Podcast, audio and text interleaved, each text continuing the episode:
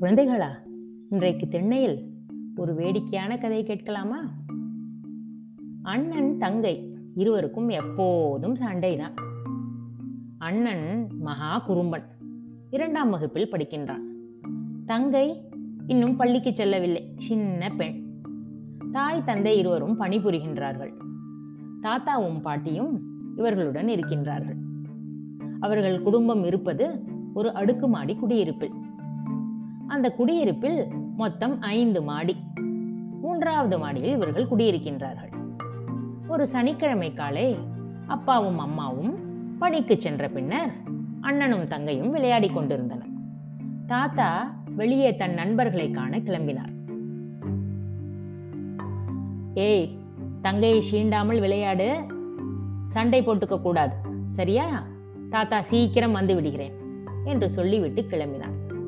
சரி தாத்தா என்றனர் இருவரும். விளையாட்டு சாமான்களை எடுத்துக்கொண்டு இருவரும் மொட்டை மாடியில் விளையாடச் சென்றனர். நிழலாக இருந்த ஓரத்தில் விளையாடினர். எந்த பொருளை அண்ணன் எடுத்தாலும் உடனே தங்கை அது வேண்டும் என்பாள். அப்போது திடீரென்று அண்ணன் "உஷ், உஷ்" என்று கத்தியபடி ஓடினான். அண்ணா என்ன ஆச்சு? என்ன ஆச்சு? என்று பயத்துடன் அண்ணன் சட்டைக்கு பின்னால் ஒளிந்து கொண்டாள் தங்கை. ஒரு பருந்து வந்தது பார்த்தாயா? இல்லையே. பெரிய பருந்து. பார்க்கலையா? இல்லையே அண்ணா.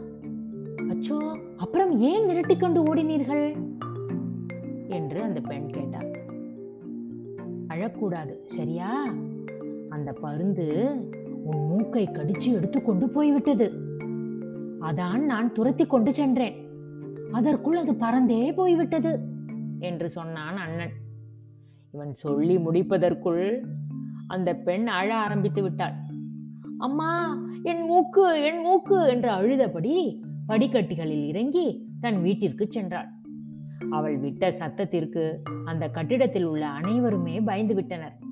யார் என்ன சொல்லியும் அழுகை நின்றபாடில்லை பாட்டி அதெல்லாம் ஒன்றுமில்லை கண்ணா என்று சொன்னாள்.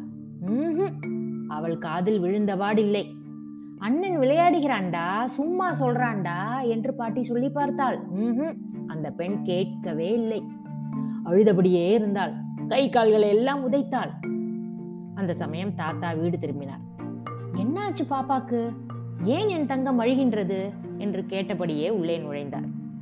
தன் அழுகையை நிறுத்தி தாத்தா நானும் அண்ணனும் விளையாடி கொண்டிருந்தோம். ஒரு பெரிய பருந்து கருப்பு நிறத்தில் வந்தது.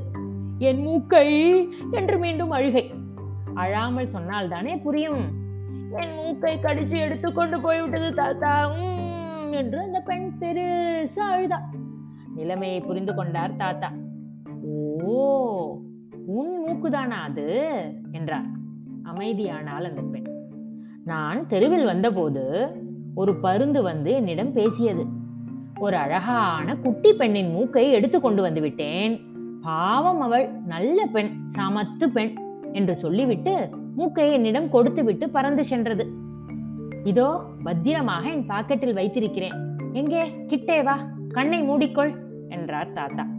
பாக்கெட்டில் இருந்து ஏதோ எடுப்பது போல் பாவனை செய்து அவள் முகத்தில் வைத்து அழுத்தினார்.